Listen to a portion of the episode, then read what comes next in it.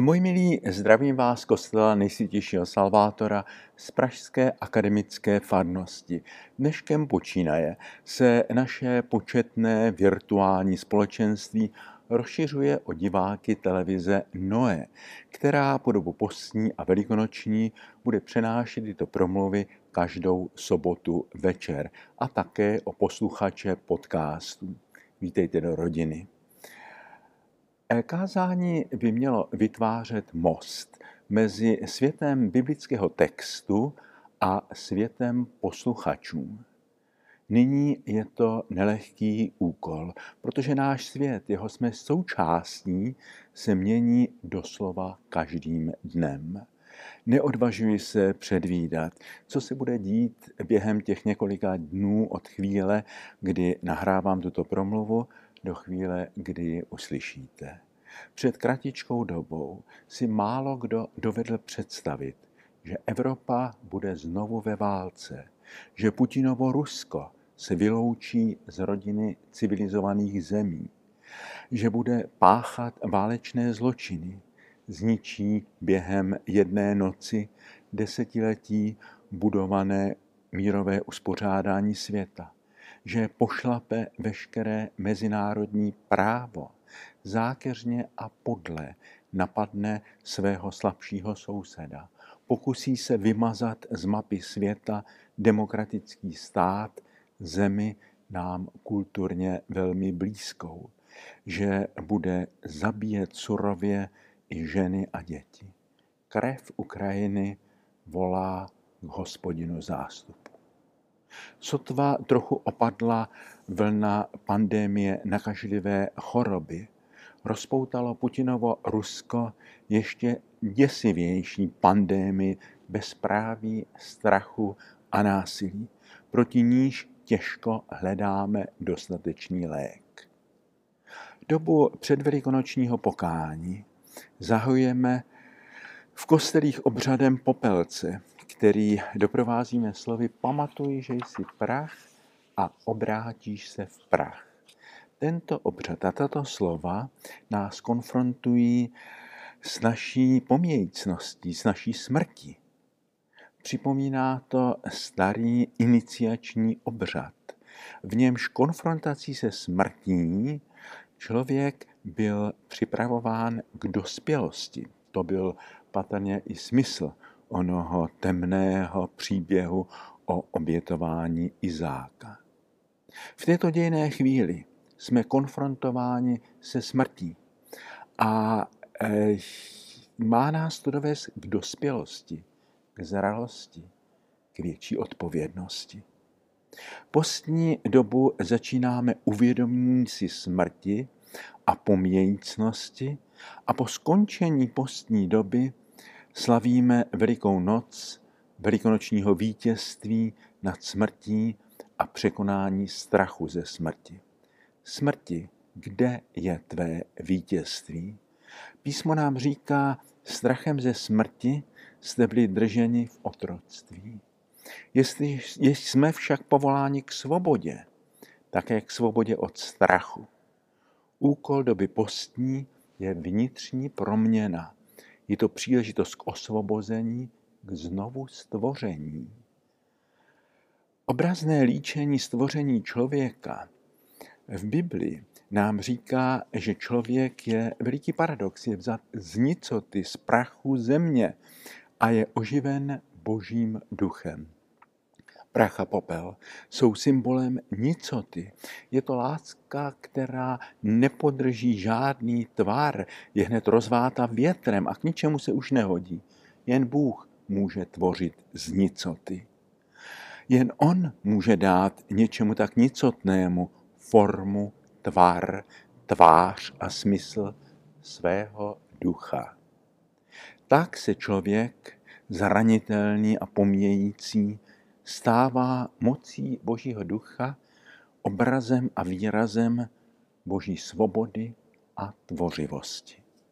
Když člověk zneužije dar svobody, když se před vanutím ducha uzavře, uzavře do svého sobectví, a této uzavřenosti říkáme hřích, pak upadá zase zpátky do nicoty. V knize Žálmů čteme, odejmeš jim ducha, navracej se do svého prachu. Avšak žalmista též mluví o pokání, obrácení jako o znovu stvoření. Navracíš jim ducha a jsou stvořeni. Právě o tento obrat od nicoty, od hříchu uzavřenosti, jakožto duchovní smrti, a zejména o obrácení, odpuštění, jakožto vzkříšení, jakožto procitnutí k plnému a svobodnému životu, jde především v postní přípravě na vstup do velikonočního dramatu vítězství nad smrtí. Nad vinou a strachem je třeba vzkřísit naši víru, naši naději, naši lásku. Nezesměšňujme dobu postní výzvy tím, že z ní uděláme odřeknutí od čokolády a od nadměrného e, utrácení, odříkání v materiálních věcech a skromný život nám příští doba přinese konečně sama. V době koronaviru nám Bůh uzavřel kostely, aby nám řekl, jestliže jsi smyslel, že tvé křesťanství spočívá v tom vést celkem slušný život a v neděli chodit do kostela, pak věz, že v této době to už nestačí. Hledejte hospodina, pokud ho lze najít. To je moto postní doby. Jestliže jsme na tuto boží pedagogiku těch uzavřených kostelů odpověděli tím, že jsme jen v neděli přepnuli na mši v televizi, nic jsme nepochopili. Bůh od nás chce, abychom odvážně, tvořivě a velkoryse hledali další, hlubší, náročnější cesty, jak promýšlet a realizovat naši víru, než jen pasivním konzumem bohoslužeb. Tentýž smysl má výzva papeže Františka k synodální reformě církve, proměnit strnulou instituci v síť vzájemné komunikace, v cestu společného hledání, jak odpovědět na znamení této převratné doby. Nikoliv útěk do minulosti, ani laciná modernizace, nýbrž něco daleko náročnějšího. Náročná cesta od povrchnosti na hloubku. Evangelium první neděle postní nám připomíná, že Ježíš prošel tvrdou cestou 40-denního postu na poušti. Při křtu v Jordáně vystoupil ze své anonymity a byl Janem a zároveň božím hlasem z hůry označen za očekávaného mesiáše, za jednorozeného milovaného syna božího. Ježíš se ujímá svého mesiánského poslání. Avšak z místa křtu nejde hned do ulic světa. Odchází do samoty, do pouště, na místo zkoušky a tříbení. Bude v těch 40 dnech zkoušen, jako byl při 40 letech putování na poušti zkoušen vyvolený lid. Poušť není místo klidného rozjímání. Poušť byla vždy vnímána jako místo démonů. Poustevníci a asketi nechodili na poušť si užívat pokoje a klidu, nýbrž bojovat s duchem zla na jeho vlastním hřišti. Kdo jde do samoty a ticha a navíc se tam bude postit, ať neočekává nic příjemného. V tichu a samotě se může v nás rozeznit právě to vytěsněné. Onen stín naší povahy, to, čo, co často přehlušujeme hlukem a co potlačujeme zábavnou společností. Když se cítíme smutní, opuštění, nepochopení, zaháníme to často jídlem a pitím. Když zakusíme hlad, dovedeme být protivní a nevraživí. Člověkem jehož tělesné potřeby jsou frustrovány, šijí všichni čerti. Vyrojí se jim v duši mnohá pokušení. Také Ježíš, když vyhladověl, byl vystaven zkoušce, byl pokoušen. Všechna tři pokušení míří proti jeho poslání, které přijal při křtu a které tříbil v samotě pouště. Všechna tři pokušení mají skorumpovat jeho mesiánskou úlohu. Mezi všemi tehdejšími představami Mesiáše často šlo o představu přemožitele římských okupantů a obnovitele moci a slávy Davidovy říše, Ježíš přijímá tu, kterou líčí prorok Izajáš. Mesiáš bude muž bolesti, který ponese viny všeho lidu. Bude zabit jako velikonoční beránek, avšak právě jeho ranami, jeho jizvami budou mnozí uzdravení. Ďábel se mu na poušti s obratným používáním vytržených výroků z Bible nabízel úplně jinou roli Mesiáše. Mesiáše bez kříže, Mesiáše úspěchu, efektních zázraků, Mesiáše moci a slávy, sklízejícího obdiv a popularitu. Udělej z kamenů chleby, nasyť e, sebe a všechny hladové, vyřeš sociální problémy, na stol království blahobytu. Vrhni se střem hlav ze střechy chrámu, ani se ti nestane, naopak všichni ti budou tleskat. Dopřej si královskou moc nad celým světem za nepatrnou cenu, za jednu jedinou poklonu před pánem temnot. To se přece vyplatí. Žádný kříž, raději zlatý trůn. Avšak Ježíš ví, že Kristus bez kříže by byl antikristem. Církev bez kříže by byla jednou z mocných institucí tohoto světa.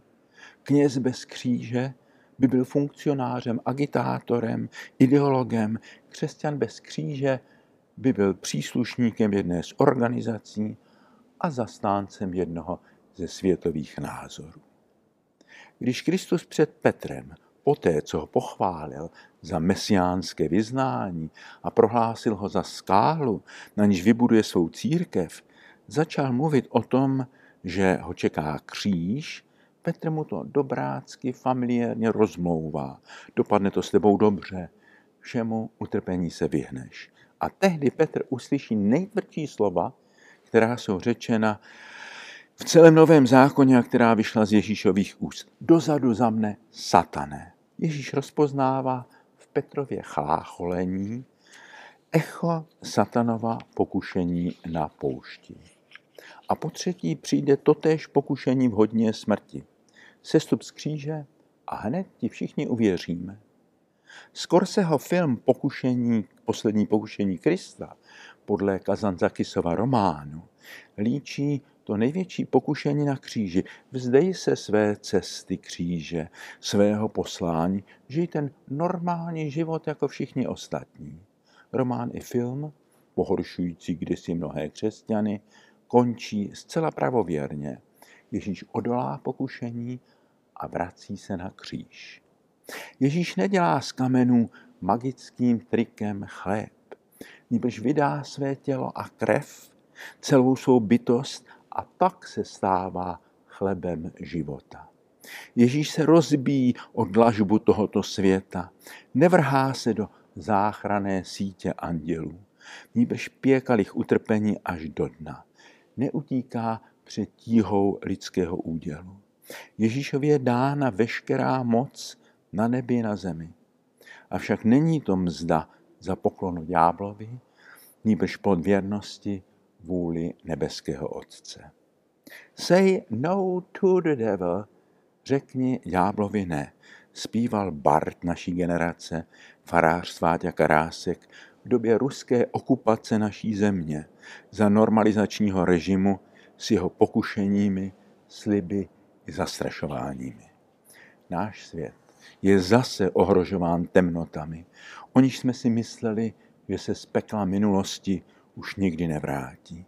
Z místa, odkud v roce 1968 vzešel mráz, který na 20 let sežehl touhu po svobodě v naší zemi, vychází opět krev, násilí, lež, oheň zkázy a zároveň pokušení světa k sobectví a lhostejnosti, k bláhovému přesvědčení, že nám ještě hrana nezvoní. Není to pravda.